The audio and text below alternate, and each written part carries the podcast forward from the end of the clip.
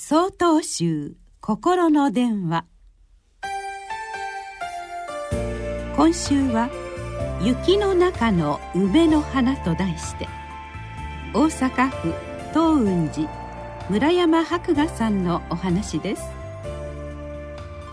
私の住むお寺には古い梅の木があります。まだ寒いのにという頃につぼみを膨らませ鮮やかで可憐な花々を咲かせます。そんな梅の木の姿を見ているといつも思い出すことがあります。私は福井県にある大本山永平寺で修行をさせていただきました。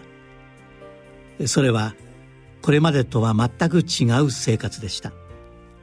洗面食事掃除入浴にトイレ挨拶から歩き方に至るまで作法があります。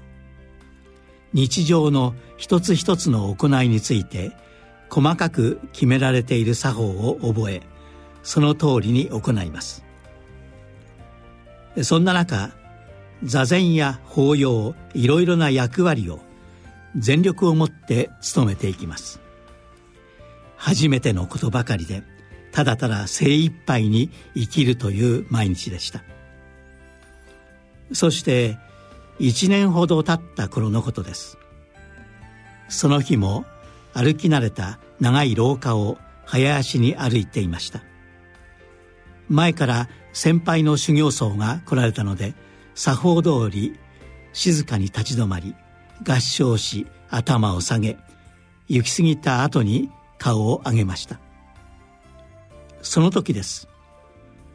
雪が残った中庭の方から何やら赤いものが目に入りました。思わず近寄るとそれは梅の花でした。私はこの時初めて知ったのです。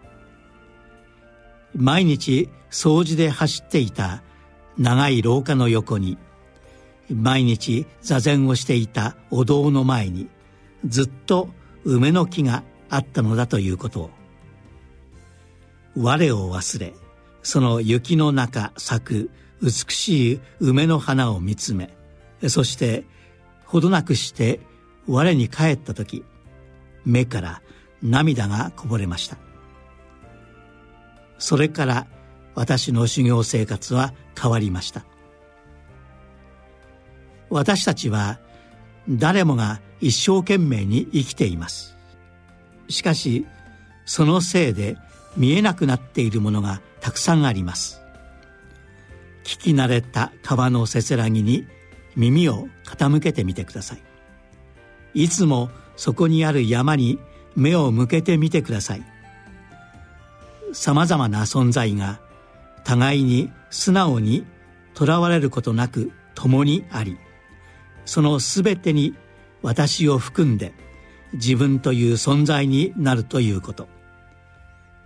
そんなことに気づかされる心の深呼吸を今年も梅の木が思い出させてくれます。2月9日よりお話が変わります。